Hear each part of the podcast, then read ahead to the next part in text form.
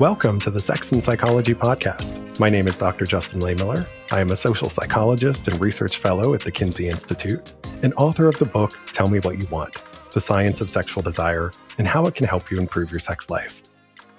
On today's episode, I'm going to be speaking with Doctor Carole Hooven, who is a lecturer and co-director of undergraduate studies in the Department of Human Evolutionary Biology at Harvard University. She earned her P H D at Harvard, studying sex differences and testosterone, and she has taught there ever since. She has also received numerous teaching awards, and she is the author of the new book, T: The Story of Testosterone, the Hormone that Dominates and Divides Us.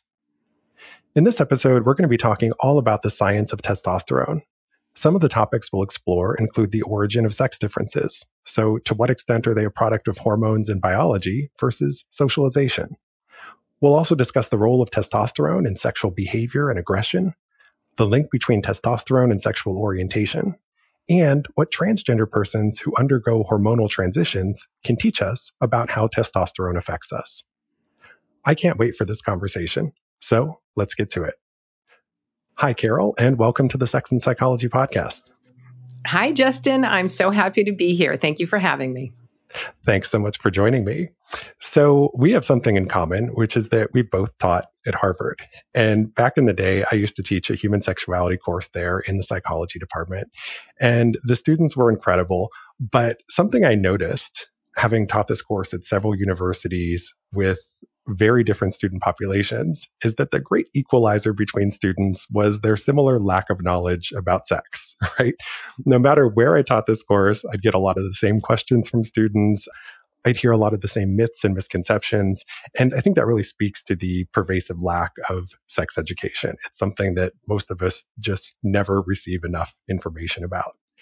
So I want to hear a little bit about your teaching experience at Harvard. You teach about sex-related issues and tackle a lot of controversial subjects in your courses. And I'm curious to hear what that's been like for you and how you navigate talking about controversial issues in the classroom, right? So how do you begin a conversation about a topic where people kind of already have their minds made up, but the science and data say something different? And I think this is a good place to begin our conversation because a lot of people listening might have ideas about testosterone that you might challenge a little bit based on what the research and data say. That's great. I love that question. And I just want to start out by saying the only reason that I remember your name and your course is because it was wildly popular. Students raved about it. I mean, I know who you are a little bit from your podcast and your work, of course, but I wouldn't have remembered that course. There's so many different courses taught at Harvard, but students loved your teaching and the course. So I, I didn't forget about that because it kind of competed with my class a little bit. And I also love that you're starting with this question about people, students in particular, but I think this really applies to a lot of different kinds of people coming to a subject with preconceived notions about how it works. And also, yeah, what you teach about, what I teach about is controversial in many respects and becoming more controversial mm, seemingly by the day now or the minute or even the second. And, you know, I've only taught at Harvard, so I don't know what students at other institutions are like. But it does seem to, first of all, you know, overall, they're very bright, they're very motivated. But I think people of, you know, especially taking me at that age, I had a lot of strong opinions. I felt very differently about a lot of subjects that I, than I do now. And it's a time when I think people are really working hard to figure out how the world works, what their place in it is, what their values should be. And I love when they come in with ideas about how things are that are different from mine and when they're passionate about their ideas. I love, I'm a really passionate person. I'm sure, well, yes, I can be annoying in my passion sometimes because maybe I can be a little bit pushy, but I really enjoy engaging about ideas and listening to evidence. And so when I encounter students who might disagree with me or might even say, hey, I found that term offensive, I want all of my students to bring their ideas into the classroom. And I do my best to, you know, and I always try to get better at this. I have a long way to go. I think we all do. I want to try to create an environment where people, I'm hesitant to use the word safe, but do feel safe, not from offense. I'm of the view that it's okay sometimes, many times, to be offended. But what I want to happen in the classroom is for people to learn to respect each other's viewpoints, even when they disagree vehemently, even when something that is said feels offensive. This is what I went through as a grad student. I can talk about that experience later, but that helped me become a scientist to realize, you know, I can feel offended and I can even feel upset and angry about what someone says or what some scientist says in a paper about the like evolution of rape or something. But that doesn't really bear on whether the hypothesis is true. I can learn to recognize my feelings, really try to put them to the side and engage with the ideas and the evidence. So I am very open. I share my stories of making mistakes and being super vulnerable, you know, with my students, and they know that I'm a vulnerable, passionate person. And I think that helps to create an atmosphere where people do feel comfortable challenging me and challenging ideas. And we sort of work together. I do feel like we're going on a journey together to learn about the world and bring in evidence and learn how to analyze it. And I'm so impressed with them. And I just feel really lucky to have the opportunity to, you know, play this, even a small role in shaping how they think about the world and helping them learn about the tools of science. Yeah, I love all of that. And I share a pretty similar philosophy. And, you know, something else that I've done over the years is learn to change the way that I talk about a lot of issues in my classes to to make them open and accessible to as diverse an audience as possible. And to also help people to recognize that, you know, sometimes the results of scientific research are not politically convenient, or they don't line up with politically correct ideals. And that doesn't mean that they're wrong. And that doesn't mean that they should be discarded. We still have to engage with them. And we have to find a way to look at the science and the data without just immediately ignoring everything that doesn't fit with our preconceived notions about the world. Because one of the values, I think core values of being a scientist, is you have to be open to changing your mind and open to exploring the evidence. And yeah, so th- that's just something I try to do with my students. And I, I love your philosophy there. And I think there's a reason why your course is one of the tried and true at Harvard, you know, why it's been called that by the Harvard Crimson, because, you know, you're you're approaching this in a way that you're really invested in helping to give your students the best educational experience possible. I'm trying, and I love what you just said, and I love your philosophy too. I think it's exactly right. And it is this balance between openness and sensitivity and a desire to learn the tools of science and logical analysis, but at the same time, really listening and being open to students, especially students who come from, you know, so many different kinds of environments and backgrounds and have different identities, and to bring all of that in, in a way that people feel that they can talk about how all of those factors shape their views. I think that's really important. Absolutely. So you've been studying hormones for a long time, and your new book is all about testosterone. So tell us a little bit about the backstory here. What drew you to studying hormones in the first place? And also, I should say, I, I love your book and the stories you tell in there about your early research and career studying hormones and collecting urine samples from chimps as they're peeing out of trees. Like, what a fascinating career you've had. So how did that all begin? Yeah. I mean, we only have like forty-five minutes, so I don't want to go too deep. Short version. But I do think, I, I do think that given what I just said and talking about how people's background and experience shape their views, I was not somebody who could have ever gotten into Harvard as an undergrad. In fact, I didn't even have a diploma in my folder when I walked in my high school graduation. I skipped my classes. I had no, basically no parental oversight. I stayed out all night. I was drinking. I was doing drugs. Like, I was out of control. And I unsurprisingly got into, uh, had some trouble with sexual assault. And I think I didn't really put the pieces together. I think there are a lot of other influences, but I do think that somehow those early experiences and my trying to come to terms with all of that did make me more curious than I might have been otherwise. And I think everybody's curious about the opposite sex to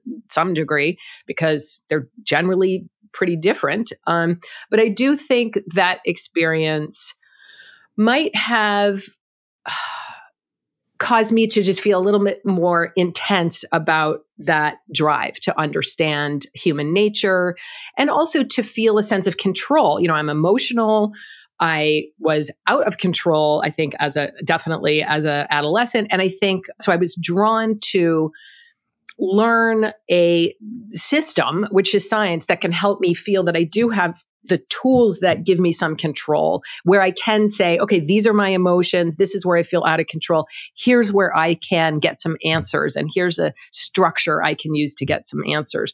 So that is what ultimately, after the ten years uh, that I took to kind of get myself together, I would say after college, and, you know, I traveled and I read books and I did a lot of different things, and then applied to Harvard, got rejected, and then went up to the department and harassed a bunch of people, particularly Richard Wrangham, who ran uh, and still is basically in charge of the Kibale chimpanzee project in Uganda. And I had decided I wanted to research human behavior from an evolutionary point of view, to really understand the evolutionary forces that shaped us. So it wasn't at that point aggression per se, but then I got offered this job to learn to do some research on wild animals. So I was studying chimpanzees in the rainforest in Western Uganda.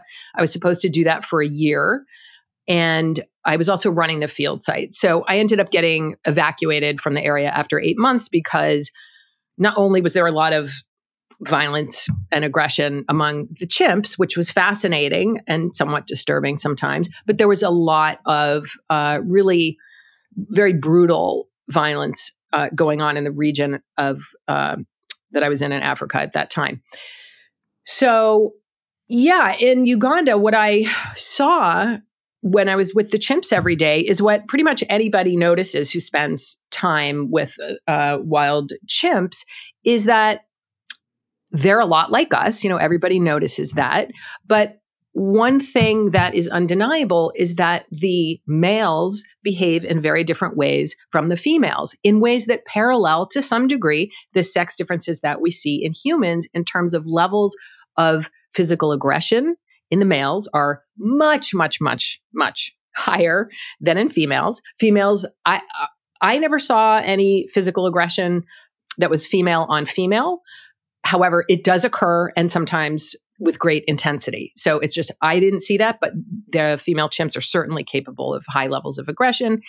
And then the females are just more peaceful and nurturing. And, you know, I'm not making that up. That those are facts. And that's interesting given they have zero human culture, right? So those parallels really sparked my interest in understanding the evolutionary and ultimately hormonal origins of sex differences in humans, because mm-hmm. first I thought I would get into genetics. And then when I learned about testosterone, and then I just started, you know, my brain started exploding, because testosterone acts in the nervous system and on the body, you know, to shape the body in masculine ways, but also to shape the brain in ways that allow them to use their bodies for higher levels of aggression, you know, on a- on average, on average, on average. So just keep right. thinking on average after any everything I say. Yes, there are always individual differences. And I brought that yes. point up I, when I had David Buss on the podcast recently. You know, we're talking right. about a lot of sex differences and, you know, how these are all average. There is always individual variation, and we're not talking about universals. So I think that's, that's an right. point to For make. Any complex behavior, that yes. is that is the case. There's It's not that all males are one way and all females are another way. They're overlapping bell curves, and you can't make assumptions about any individual. These are large patterns that we're trying to understand. Yeah. Now, to go back to what you were saying, I think it leads nicely into my next question, which was going to be about a lot of the debates we hear about sex differences, differences between men and women. There are a lot of people who argue that everybody's sort of a blank slate, and that any differences between the sexes are not a function of biology and hormones. They're due to differences in socialization and culture, right? So how do you respond to assertions like that? You know, to what extent do you see sex differences as primarily being a function of hormonal factors versus socialization factors? And I know the answer is going to be some of both, right? But what what's the truth there? Like, how do we, how should we think about this? Okay, I guess I'm just going to do something a little different here, which is ask a question. So if you see a little five-year-old, if you're in a restaurant, you see a five-year-old kid start running around the restaurant screaming his or her head off, would you say that's due to the kid's biology or it's due to the culture? um, you know, I think a lot of people would look at that and would say it's, uh, you know, a function of the parenting or something, you know, the, the socialization or something that happens there. I know others would look at that and say, oh, well, you know, maybe there's a temperament issue. You know, I, I don't know what the answer right. is, other than that, you know, I, I hear people who immediately leap to very different conclusions. You know, some people just have a tendency to say it's all biology. Other people have a tendency to say it's all socialization. And I, I don't know that either one of the extreme perspectives is right. Yeah. So that's obviously correct. And we, I think, but this, I like this example. I'm not sure how effective it is, but I like it because everyone can agree that a five-year-old is predisposed relative to a fifty-year-old to engage in that kind of behavior. You know, if a, if a, you or I went to a restaurant and started doing something like that, people would think that we were mentally unstable, right? So it, it, that would be, you know, a bizarre thing for us to do. However, the developmental biology of the five-year-old means that their frontal cortex isn't, you know, as developed as ours, and they're have a more difficult time inhibiting their behavior. So that's a biological predisposition that may or may not be expressed. The extent to which that predisposition is expressed is almost one hundred percent dependent on the culture. It's dependent on the parenting, on the religion, on the restaurant, on the country. You know, there's so many different factors. Of course, there's some genetics also that are, are going to influence that behavior. However, think of the tremendous influence of the culture. There's some culture that is just really not going to happen because if the kid does that, the parents are going to, who, who knows what they're going to do, but there will be severe repercussions. It's just like not tolerated. So I would say the same thing about sexual assault. That not that it, I don't want to compare it to a, you know, necessarily like a, it's not obviously like a five-year-old running rampant in a restaurant. It's much more serious. But the point I'm trying to make is all of these complex behaviors, when especially when we see patterns of behavior, like a five-year-old is a gazillion times more likely to do this than a fifty-year-old because biologically they're different. But it doesn't mean that the behavior has to be expressed. I mean, there's a predisposition, right? That is in the biology. That's in the genes somehow. You know, it's developmental. And I would definitely, in fact, I do definitely argue that males relative to females have some sort of similar predispositions. And we can think about it in a similar way where the bar to express certain behaviors like physical aggression, right, is much lower. But the Tr- the expression of the behavior from the inclination for the behavior is almost entirely dependent on the culture. Okay. So it doesn't, so the point is culture is crucial. It's almost everything in some sense, but that doesn't mean just because culture is, is so important and influential, that in no way means that biology is not. So you can see with the example of the kid, like, no, it's an interaction. And the reason that we see everywhere around the world that five-year-olds are at much higher rates going to act out in restaurants than fifty-year-olds, that pattern is never going to change. You'll never see anywhere that a fifty-year-old is more likely to do that than a five-year-old. Why? Because of biology, right? But the extent of the expression of that behavior is going to vary culturally. So it's it's frustrating that this argument is still going on and that so many people resist biological explanations for human behavior because they appear to legitimize certain behaviors or because people think that that means it's biological determinism. You know, there's nothing we can do about it. Both of those things are totally wrong. That kid, just because it, he or she runs around the restaurant, that and it might be natural, no, it's still wrong. You're not allowed. And when we're going to figure out how to reduce the frequency of that behavior, it's wrong. Just because it's natural doesn't mean it's right. And also, of course, the behavior is not immutable. So both of the factors that I think really contribute to resistance to biological explanations of behavior I think those are errors of logic, and we need to do a better job in science education and just education in general about the implications of biology on our behavior. But instead, I think we're going the wrong direction. We're sort of altering the facts in ways that I don't think are helpful. We're sort of diluting the power of of science and biology to make certain points, and I don't think that's helping anybody. Yeah, and I, I think you explained that all really well. And it reminds me of some of the things I was talking about on the episode with David Buss, you know, especially when we're talking about things through an evolutionary perspective and how certain people might have predispositions toward certain behaviors. And some of those behaviors might be socially undesirable. That's not a justification for those behaviors. It doesn't make it right, right? And another way to think about it is that evolution doesn't necessarily select for what is socially or morally desirable, you know, and if definitely not. If certain traits help or assist in reproduction, they're more likely to get passed on, even if those are traits that we don't value as a culture or society. And so I think that's just yet another way of, of thinking about some of this. So let's talk about how testosterone affects us. And I'm curious in particular about the link between testosterone and sexual behavior, right? And there's a lot of research, and you discuss some of this in your book, showing that men and women are different on average in terms of sexual desires and behaviors. So for example, men tend to masturbate at much higher rates than women, and they tend to desire a greater number of sexual partners over the course of their lives. They have more openness to casual sex on average. So to what extent can we say that testosterone drives these differences in sexual psychology?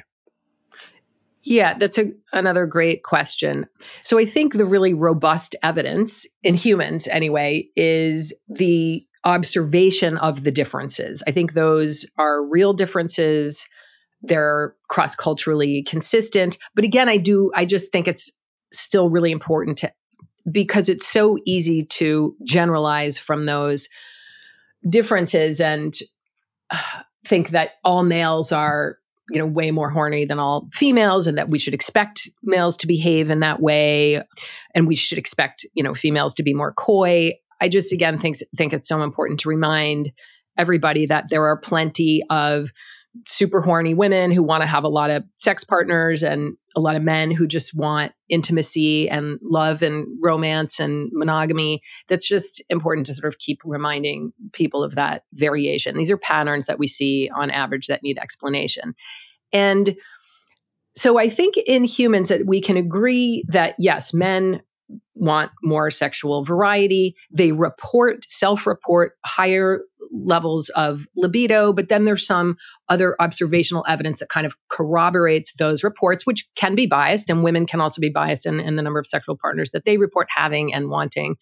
And that bias can be because of social pressures, but we do have a lot of other data on, you know, like who goes to see prostitutes, who masturbates during a Zoom call on camera, um, et cetera. You don't really see a woman doing that like between Zoom calls. That would be weird. I mean, it is weird anyway, but not totally shocking, right? Unfortunately.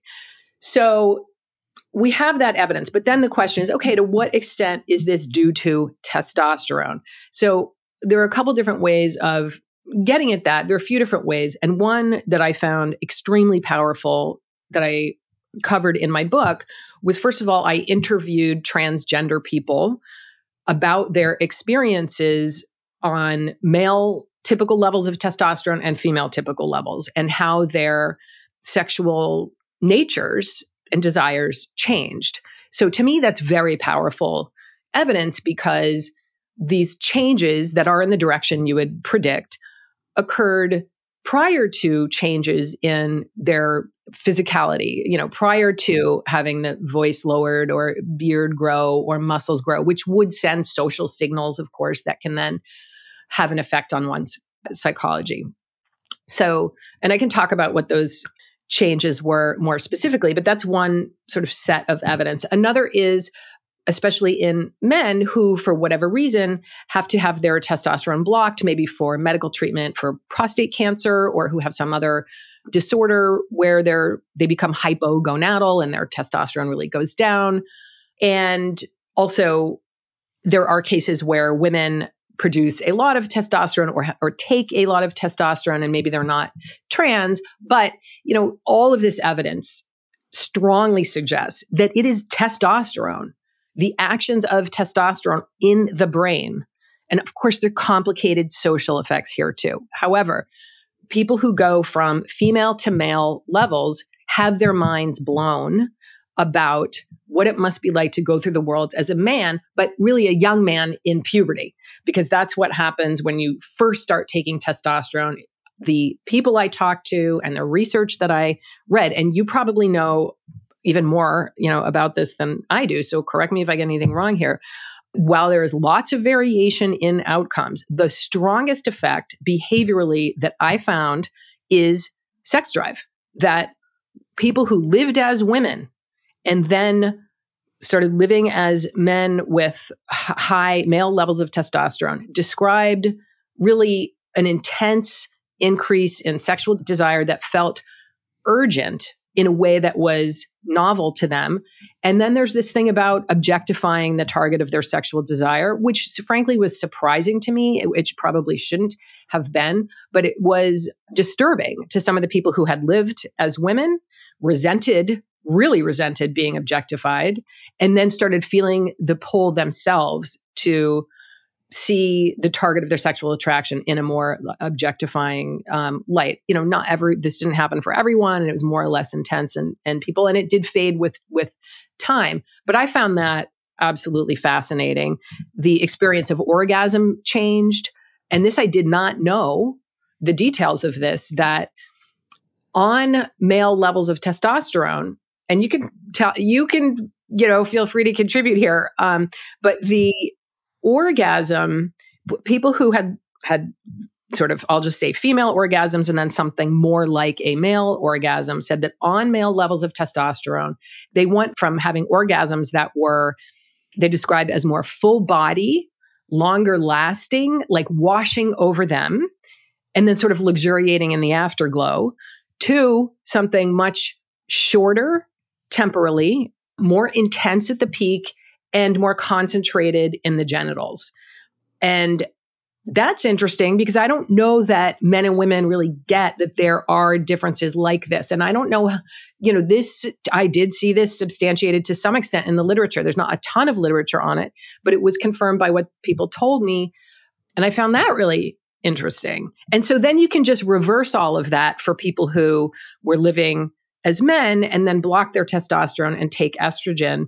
And there you also have changes in emotionality, ability to access a wider, deeper range of emotions, to be in touch with one's emotions, to express vulnerable emotions like fear, anxiety, and then crying, as opposed to feeling it more difficult to be in touch with emotions, except for anger. Anger was didn't increase, but it seemed to be retained when other emotions were kind of dampened in the going from low to high testosterone. That is all fascinating. And I'm not, wasn't familiar with the orgasm research part okay. of that. So I'm going to have to go do a deep dive into that because now I'm super curious about it. It, it makes me think of a study I read. This came out quite a while ago, but they had men and women describe their orgasmic experiences and write narratives of them. And then they had a panel of psychologists try and determine oh, whether they were written by men or women. Oh, interesting. They actually could not predict which ones were the male versus female descriptions. So so that's interesting. And it could be that maybe they had a limited sample and, and you know, didn't have enough diversity in it to to really capture that. And it could also be that, you know, the orgasmic experience, if, you know, you were sampling, say, college women and asking them to describe it, might be different right. than if you were surveying older women. So I think a, a follow-up study might be in order there at some point. But I am I'm fascinated by that. And just one yeah. Just very quick question based on what you were saying. So it sounds like testosterone seems to have similar effects in both men and women in terms of how it affects sexual behavior, right? So it when you have more of it, you tend to have more libido, more desire to masturbate, and so forth. So no, so not no. I mean, okay. not insofar as um, the uh, the big effects among um, men or or trans men. Sorry, I should say natal males or trans men are going from female to male levels. But if you look within men, and you try to predict who has the highest libido, their testosterone level, if it's in the normal range, isn't going to be predictive. But you already know that. Sorry. So, but within women, if you go slightly out of the female range on the high end, then you do see an effect. But at that point, it's so high that she's starting to develop some male features like acne or growing a little bit of a beard or male pattern baldness. And that's even before she reaches into the bottom end of the male range. So yeah, it's so there's really is not a dose response effect. And and I was actually surprised to see a lack of support for the idea that testosterone is really important for female sexuality. Mm-hmm. So that, you know, I really dug into that. And maybe you have other information there, but I, that was surprising to me once I did a deep dive into that literature. Yeah. I'd love to hear if you have any other perspectives on female sexuality and testosterone. Yeah. I mean, it's a literature that is very underdeveloped. Yes, and, that's for sure. Yeah. And, and it's one of those things where when we start looking at hormones and sexual behavior, there are so many studies that are inconsistent and so many that are based on really small samples. And I often have a hard time knowing what to make of it. And, you know, it, part of that is because it's very expensive to do this kind of research and to get funding for it. And the pharmaceutical companies might have an interest. That's also problematic. Yeah. Yep. Yeah, I mean, that's a that's a whole other podcast. But what you said there, I think, is a really important point that when you're looking at people within the normal range for testosterone, that higher versus lower is not really predictive of, of sexual behavior, which I think... Or aggressive behavior. Yeah. And so it's really only when you start getting more at the extremes or getting outside of that normal curve where you start to see effects. Yeah. So we have much more to discuss, including how testosterone is related to sexual orientation. But first, a quick break for a word from our sponsor. Promescent has everything you need for amazing sex, including their signature delay spray, which has been clinically shown to help men increase their stamina in the bedroom. It has target zone technology, which allows you to desensitize only the areas you want and customize it for your body. Check it out and see why it has thousands of five-star reviews. It's also recommended by more than two thousand medical professionals. Promescent offers a number of other sexual wellness products, including their VitaFlux supplements, female arousal gel, and line of personal lubricants that come in water-based, silicone, and organic varieties. Promescent offers a sixty-day money-back guarantee on all orders and free shipping on orders over ten dollars. Also, all orders come in discreet, plain white bubble mailers to guarantee privacy. Learn more and place your order at promescent dot com. That's P R O M E S C E N T dot com. And we're back. My guest today is Harvard professor Carole Hooven, author of the new book, T, which is all about the story of testosterone. So a follow-up question I wanted to ask you about, you know, how testosterone affects us is that I hear a lot of people today talking about taking testosterone replacement therapy, right? Because a lot of people are under the impression that they need more testosterone because they're having some problem in their sex life or or something else. They want to get their their libido or their groove back.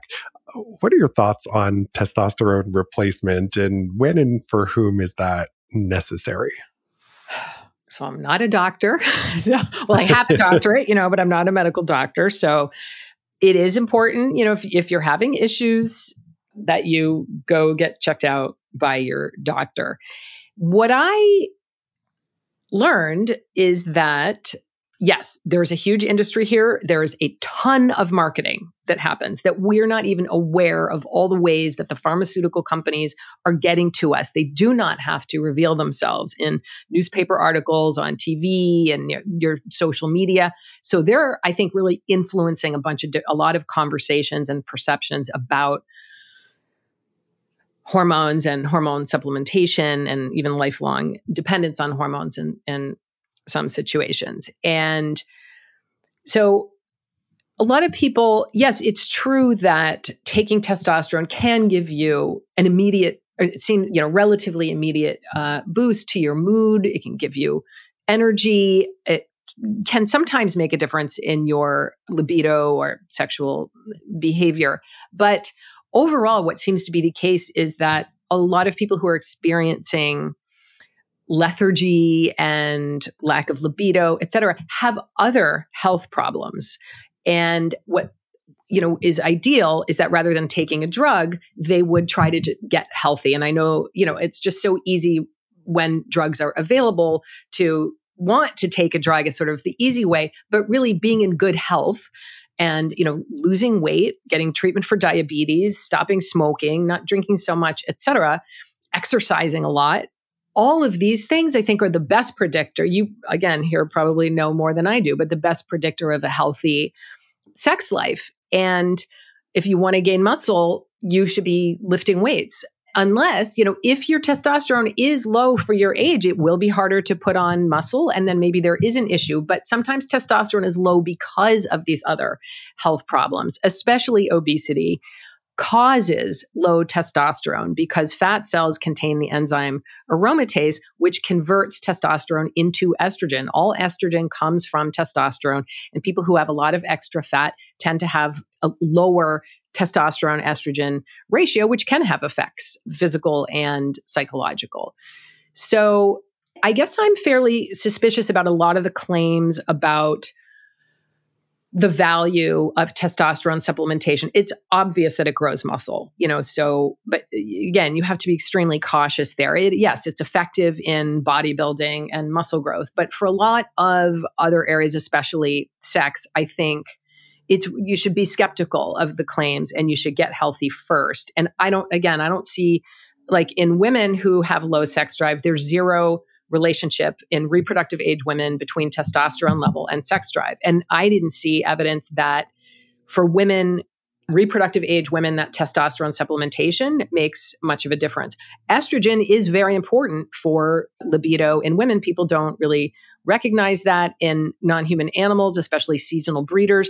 Estrogen can turn somebody who is one hundred percent uninterested in sex and males to an animal that looks like a, you know, crazy, sex-crazed female.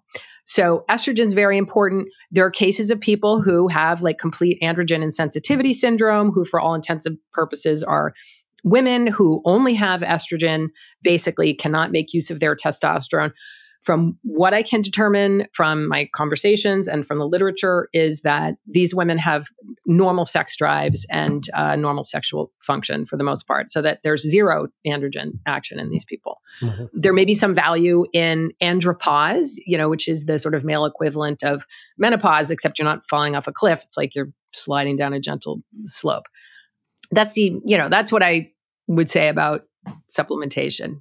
Get healthy first. Yeah. And it- I think you're spot on that a lot of people are just looking for a quick fix because they've been sold this idea that they need more testosterone or their testosterone is low. And this idea is rampant in a lot of online forums where you see men talking about, how do I raise my testosterone? And actually, one of the popular ideas that you hear on a lot of these forums is that if you abstain from masturbation, oh that you God. can raise your testosterone. And, that's an ancient um, idea. Of- I can't believe it's still hanging around. Yes. Well, tell us the truth there, because, you know, this is actually one of the topics that, you know, people search for that brings them to my website most frequently, because a lot of people are interested in this. So what's your take? Can can abstaining from masturbation boost your testosterone? I have never seen evidence to support that, but I have to admit that I haven't investigated the claim thoroughly. So I can't say there isn't any evidence to support it. It doesn't make sense to me, for a number of reasons, because if you are, say that is is a signal to your body um, that you're having a lot of sexual partners somehow, it, I, I don't, there's just no reason why that, I can't see logically why that should cause a reduction in testosterone. I'm not sure. Also, testosterone promotes sperm production. So I think the signal would be you've got to produce even more, not less. It just logically doesn't make sense to me. I don't know what the mechanism would be, and I haven't seen the evidence that supports it. If if you have a study that shows that that works, that or that masturbation inhibits testosterone, that would be interesting. There's only a very small set of studies that have looked at this, and based on tiny samples. And there's there is one, I, I feel like off the top of my head, the sample was about ten men that they looked at. They found that men who abstained from masturbation for a week or so, that there was this peak or rise in testosterone for them after seven days or something like that. And a lot of people on these forums will point to that study, but that study has been thoroughly criticized for its very small sample size and drawing very sweeping claims based on something that hasn't really been replicated. So, and you, yeah, you, you have to imagine that if that were a robust finding, that it would have been replicated, and that the reason we probably don't see any replications is because they failed and people decided to put it in their file drawer. Well, and then there are also some studies that show the opposite effect. So again, it's just one of those areas where, right. uh, you know, people who make the very big, bold claims, it's like, no, let's look at all the evidence exactly. and see that uh, there, there's not a very clear, simple, easy takeaway from this. So another topic I wanted to briefly address that you talk about in your book is the link between testosterone and sexual orientation, right? A topic that I've spent a lot of time researching is, you know, what is the origin of sexual orientation? Why do different orientations exist? And I've read the literature looking at genetic factors, at hormonal factors, at number of older brothers that a man has. Like there, there's all kinds of theories that have been proposed here. And so I'm curious as to what your take on this is, and, and whether testosterone might play some role in the development of sexual orientation. Yeah, I love this topic. I think it is absolutely fascinating. And I have some evidence and I have a lot of speculation based on what I know, as I, I'm guessing you do. And so number one is there is no relationship whatsoever between adult levels of testosterone and sexual orientation in males or females. What seems to be really important is prenatal exposure to androgens. And here, there is a relationship between sexual orientation and prenatal exposure to androgens in women. So while this isn't the most robust evidence in the world, the evidence that we do have points in this direction, which is there's different ways to get at prenatal exposure to androgens. One way is to look at girls with congenital adrenal hyperplasia, who have a disorder of the adrenal gland that causes the overproduction of androgens in utero. And in places where there's adequate medical care, this is treated at birth. So the testosterone levels are normalized from birth on. And what's interesting is that these girls differ from girls who have typical androgen levels, which are extremely low, in these systematic ways. So they seem to be masculinized in their behavior. They have, I mean, they definitely are masculinized in their behavior as kids. They have higher rates of rough and tumble play, want to play with boys more than other girls. And then in adulthood, they're more likely to be lesbians. They're more likely to want to enter, enter male typical professions. So there, there's some evidence that testosterone exposure, at least in girls, is related to becoming a lesbian as an adult. Now, there is no such evidence in men. And the way that I look at this is to think about what the purpose of sex differences, sort of high androgen levels in the fetus is. And it's the most important thing is to masculinize sexual behavior. So you can, if you look at rats, a male rat must be exposed to male typical levels of androgens to ha- basically have sex like a male, which means mount, pursue and mount the female. So rats are great because females have to get into this lordosis position where they arch their backs. Males have to pursue the females and mount them.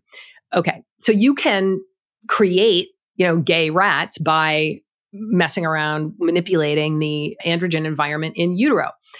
So what's interesting about gay men, from my point of view, and a lot of other people uh, see it this way also, is that their sexual nature, see, and you know, again, you can weigh in here, the sexual nature to me is just masculine. It's just men. It's just a male sexual nature that is able to be expressed a little bit more freely because they're having sex with other men who want something very similar, not something, you know, as different as what a woman would want.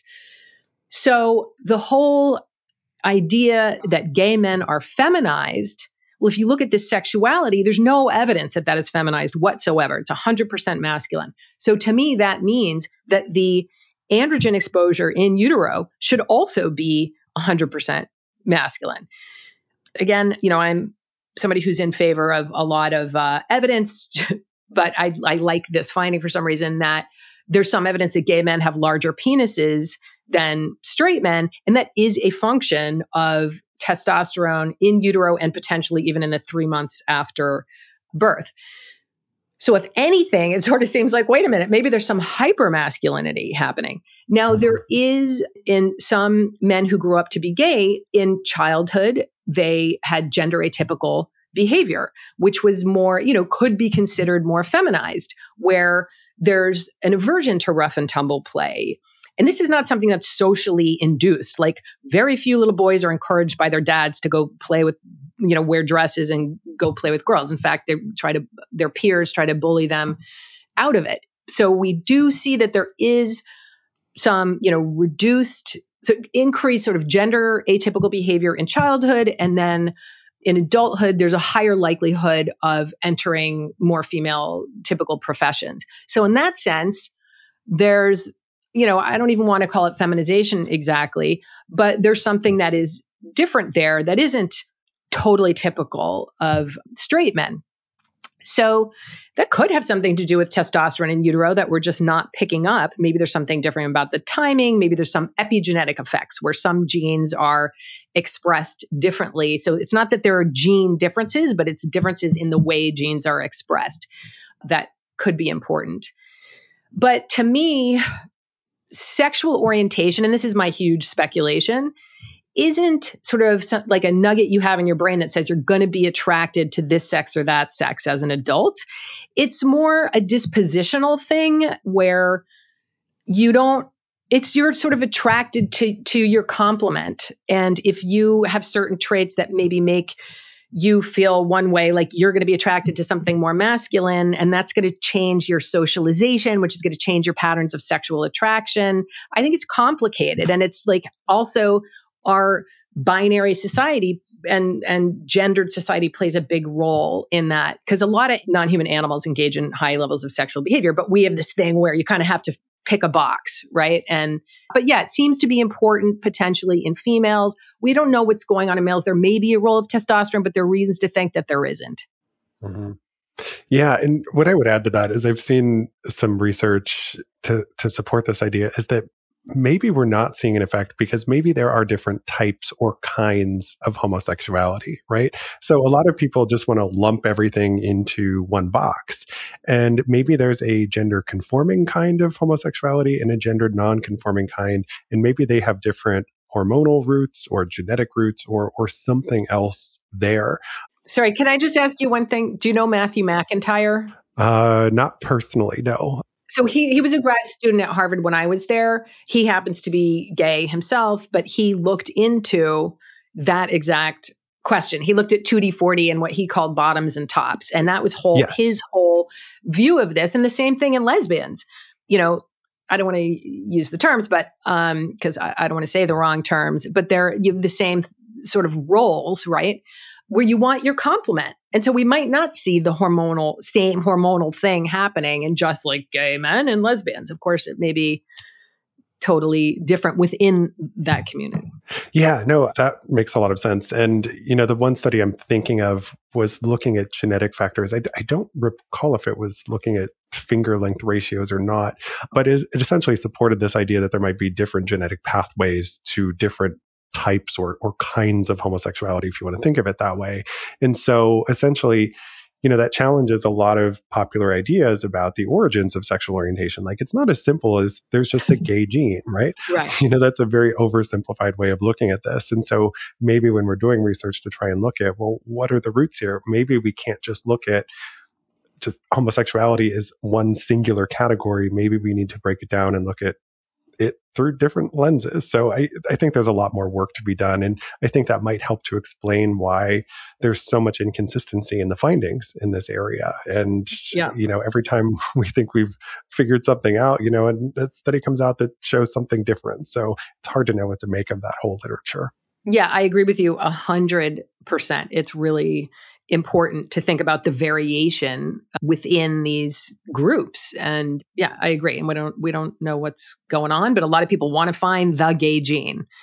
Um, yeah. And that's also, it's interesting, but it's kind of sad that people feel, I think, that we must find that to gain, you know, increase acceptance for what, of course, should be, it should not be relevant what the cause is. But I get it. I get why people are motivated to do that. Yeah. So we're running short on time. I just have one other quick question for you, which is why people should read your book, right? So how can a more scientifically informed understanding of testosterone help people to better understand themselves or their partners, others that they know? Could it be helpful in addressing certain societal problems with conflict and aggression? So what can readers take away from your book?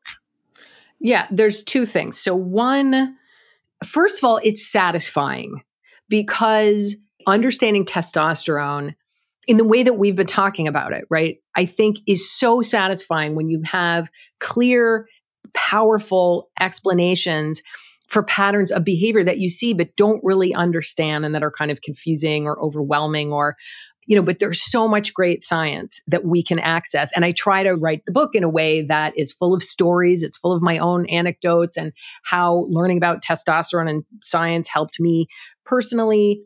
So first of all, I think it's exciting and satisfying to have, you know, clear explanations for a lot of really interesting behaviors that we all care about. And I would say that the second thing is, so I am married to a man and he's very different from me. And I've had, you know, lots of, I got married later in life. So I had a fair number of experiences with men before that. I have obviously lots of relationships with men. And yeah, I don't, uh, I'm dying. I would love to just take a lot of testosterone and know what that is like for a little bit to live as a man. And I think part of the book is me really trying to get into male behavior, male psychology through the lens of evolution and testosterone. And what ultimately has happened, and I want to get it, how it played out in my relationship, is that my compassion for even bad behavior, I have to say, increased, not for the behavior, but for the some of the struggles that I feel that men face in feeling misunderstood, in trying to deal with what is sometimes a very can feel like an overwhelming sexual need sometimes, especially for young men going through puberty. I started to feel, instead of just angry and annoyed and judgmental, I tried to understand what the challenges that men might be facing are, and then maybe open up a discussion a little bit that has a little bit more compassion. And that's hard when you feel victimized and annoyed or sexually assaulted or whatever it is. But I think it's always helpful to try to understand, you know, before judging.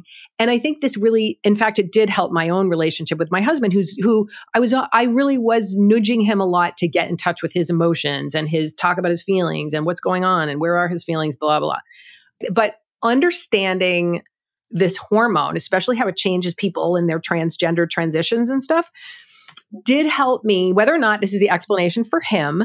He's British. There's another explanation. Um, but it helped me just accept who he is more because I had an explanation for it. It didn't mean he was like dropped on his head when he was little. It means maybe he's just a, a British guy who's awesome, who I was attracted to partly because I'm so emotional and he's very steady and stable. And it helped our relationship. I think it helped him f- feel more accepted. So there were these, like, even though, you know, tangible differences in my own life and my own relationships. Well, thank you for sharing that. And thank you so much for this really fascinating conversation. It was a pleasure to have you here. Can you please tell my listeners where they can go to learn more about you and your work and get a copy of your book? Sure. So I just a couple of weeks ago created carol hooven dot com, C A R O L E H O O V E N. And they can, there's a link to the book there. I'm also on Twitter at Hoovlet, H O O V L E T. And they can get the book on Amazon or, you know, wherever they go to get books. Yeah. Yes. Anywhere books are sold. Well, thanks again for your time. I really appreciate having you here. And thank you to my listeners. To keep up with new episodes of the podcast, you can visit my website, Sex and Psychology, at sex and psychology dot com, or subscribe on your favorite platform, where I hope you'll take a moment to rate and review the podcast. You can also follow me on social media for daily sex research updates. I'm on Twitter at Justin Lehmiller and Instagram at Justin J. Lehmiller. Also, be sure to check out my book, Tell Me What You Want, and Carol's book, T: the Story of Testosterone. Thanks again for listening. Until next time.